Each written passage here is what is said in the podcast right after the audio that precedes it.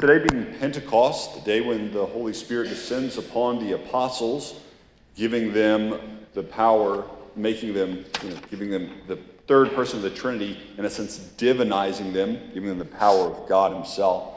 Um, I'd like to talk about the fruit of the Holy Spirit. And the last of those fruits, chastity. Because sin comes in different seasons. And the beginning of summer, sin coming in different seasons, is when unchastity springs up probably more than is normal. Um, it, is, it is common, sadly, for there to be more sins against chastity committed. So I want to talk about um, the solution to that because too often it seems like it's just a cycle where it's like, well, I fall into this and now I'm back again this week and I fall into it again and I don't know what to do. I feel like I've tried everything. And it's like trying different tactics, different skills, maybe putting a phone, uh, you know, in this room, or you know, like only being around in public with a girlfriend here. We try different skills, but maybe don't get to the heart of the issue. And it's telling that of the 12 fruits of the Holy Spirit, chastity is the last of them. Of the 12 fruits of the Holy Spirit, chastity is the last of the fruits. Why is that telling? The way that the Holy Spirit is given uh, to us in baptism and confirmation, and so we are in a state of grace, then we have the Holy Spirit. But we can receive the Holy Spirit with a more or less generous heart. What He's given is given with all the fruits. And the fruits don't, you don't like get like some of the 12 fruits and not others. The fruits are like dominoes, where the way in which they are ordered matter.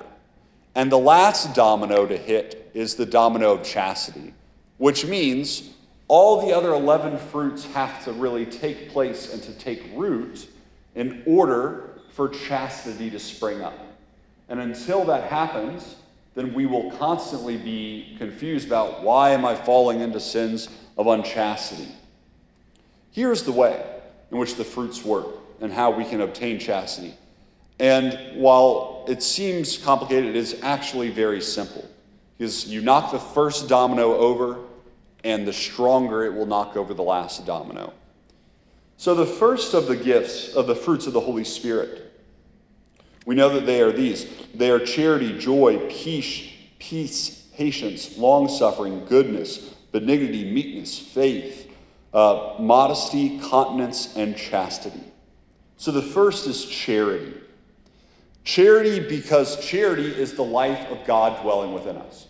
It is the third person of the Trinity, the love of God, given to us in the Holy Spirit. Now, the Holy Spirit is given to us wholly as an infinite person. And so, if we receive the Holy Spirit wholly as an infinite person, what that fruit causes is the second joy. Because joy is always the effect of something that I receive in love. When I receive something in love, I receive joy. And St. Thomas says that the joy we receive is so immense and undisturbed because it is receiving the receiving God himself that that joy then causes peace causes peace and it causes peace because we have a perfect, undisturbed joy, and it calms a restless desire that we have for God Himself, because we know our hearts are restless until they rest in Him. And so that peace then enables me to deal with certain evils. And that peace enables me to be more patient and more long suffering. Now, that reception of God in the person of the Holy Spirit, causing joy and peace, patience and long suffering, what it does is that then turns me horizontally, so to speak, toward my neighbor, to where I am well disposed to them in goodness. I'm well disposed to them in goodness.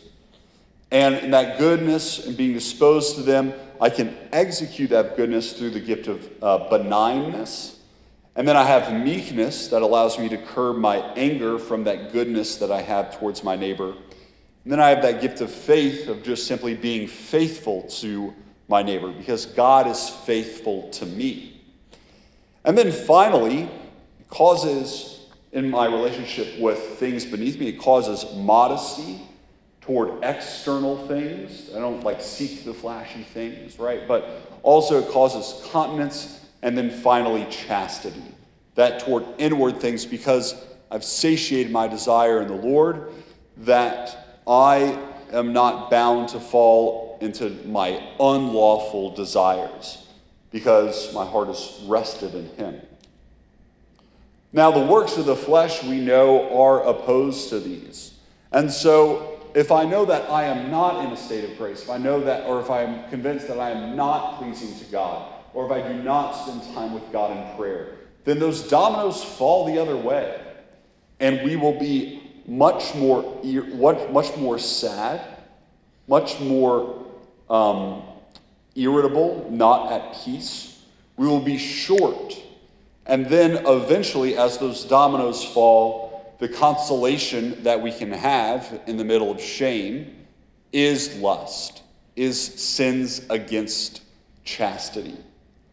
And so the you know the the solution, although it's not as simple as let me do this strategy to put away the phone here or to spend less time with the girl and in this scenario, the guy in this scenario.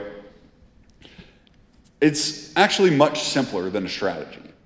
It's as simple as learning to delight in God, learning to have an innocent heart and to take peace in Him. It is very important for us. In fact, I don't know how else we can do it.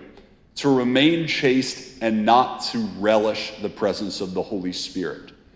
Because if we do not relish the presence of the Holy Spirit, then we will fall into unchastity. The heart is made for love, the heart is made for beauty. And whenever it does not have true beauty, it will accept counterfeits. It will accept things that are less than because it will not go hungry. The good news is that through the grace of confirmation, through the grace of baptism, the Holy Spirit resides with us if we are in a state of grace. And that we have only to give our hearts over to Him for Him to give us His whole self over to us with all of His fruits of charity, joy, peace, patience, long suffering, goodness, benignity, meekness, faith, modesty, continence, and yes, chastity.